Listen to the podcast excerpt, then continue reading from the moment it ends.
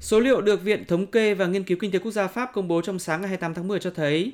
tỷ lệ lạm phát tại Pháp đã tăng mạnh trở lại sau hai tháng kiềm chế, đạt mức sáu phẩy hai phần trăm trong tháng mười năm nay. Đây cũng là tỷ lệ lạm phát cao nhất tại Pháp kể từ tháng sáu năm một chín tám lăm. Hai nguyên nhân lớn nhất khiến tỷ lệ lạm phát tại Pháp gia tăng là giá năng lượng và giá thực phẩm. Cụ thể, giá năng lượng tại Pháp đã tăng mười chín phẩy hai phần trăm so với tháng mười năm hai không hai mốt, trong khi giá thực phẩm tăng mười một phẩy tám phần trăm so với cùng kỳ năm ngoái. Đặc biệt, các loại thực phẩm tươi sống tăng đến mười sáu phẩy chín phần trăm. Đây là các yếu tố khiến lạm phát tại Pháp tăng nhanh hơn mức dự báo trước đó của Viện Thống kê và Nghiên cứu Kinh tế Quốc gia Pháp, dù tỷ lệ lạm phát tại Pháp vẫn thấp hơn đáng kể so với tỷ lệ lạm phát trung bình gần mười phần trăm tại khu vực đồng tiền chung châu Âu Eurozone hay tại một số nền kinh tế khác như Anh là mười phẩy một phần trăm. Ngoài tỷ lệ lạm phát tăng cao, kinh tế Pháp cũng ghi nhận một số liệu kém lạc quan khác là tăng trưởng tổng sản phẩm quốc nội trong quý ba năm nay chỉ ở mức rất thấp là không phẩy hai phần trăm. Tiêu dùng của các hộ gia đình tại Pháp, một chỉ số quan trọng để đánh giá thực trạng nền kinh tế, chỉ tăng nhẹ ở mức không phẩy ba phần trăm, trong đó đáng chú ý là tiêu dùng cho thực phẩm giảm một phẩy sáu phần trăm.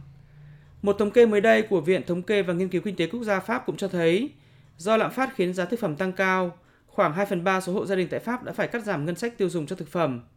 Phát biểu mới đây trên truyền hình Pháp, Tổng thống Pháp Emmanuel Macron thừa nhận nước Pháp có nguy cơ đối mặt với một cơn bão khủng hoảng kinh tế và cần phải bảo vệ những người dễ bị tổn thương nhất. Để vượt qua cơn bão hiện nay, cần phải bảo vệ những người yếu thế nhất là các sinh viên, là những gia đình có thu nhập khiêm tốn nhất, những doanh nghiệp dễ bị tổn thương nhất, cũng như toàn bộ nền công nghiệp. Đồng thời cũng cần phải thúc giục những doanh nghiệp và cá nhân có tiềm lực lớn phải hành động và làm tốt hơn nữa. Với các chỉ số kinh tế hiện tại, Ngân hàng Quốc gia Pháp dự báo tăng trưởng tổng sản phẩm quốc nội của Pháp trong năm hai không hai hai chỉ đạt mức hai phẩy năm phần trăm, thấp hơn con số hai phẩy bảy phần trăm đưa ra cách đây vài tháng. Quỹ tiền tệ quốc tế dự báo kinh tế các nước châu Âu sẽ tiếp tục gặp rất nhiều khó khăn trong năm hai không hai ba,